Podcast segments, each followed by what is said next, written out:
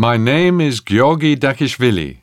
I'm a winemaker and I produce wines which are matured in qvevris or amphoras using natural methods.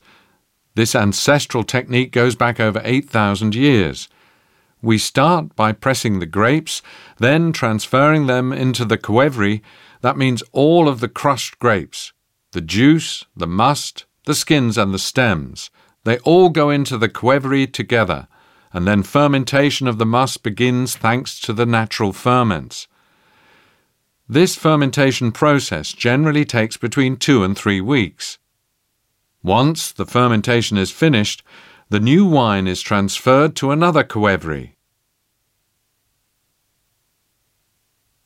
The fermented wine must fill the qvevri right up to the brim. Then we place a stone cover over the opening of the qvevri and the qvevri is sealed.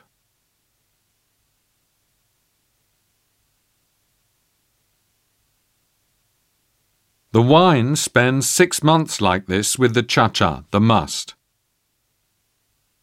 During those six months, the wine is naturally settled and filtered.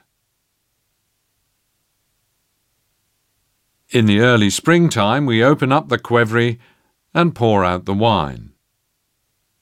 During those six months, the wine reaches maturity and becomes perfectly clear.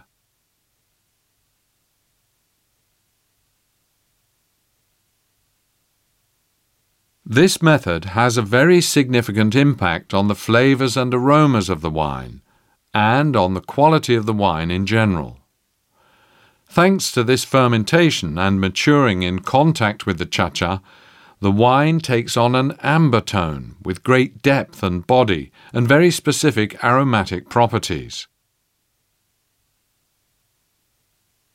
This wine has distinctive aromas of dried fruits and sweet spices, with hints of nuts and almonds.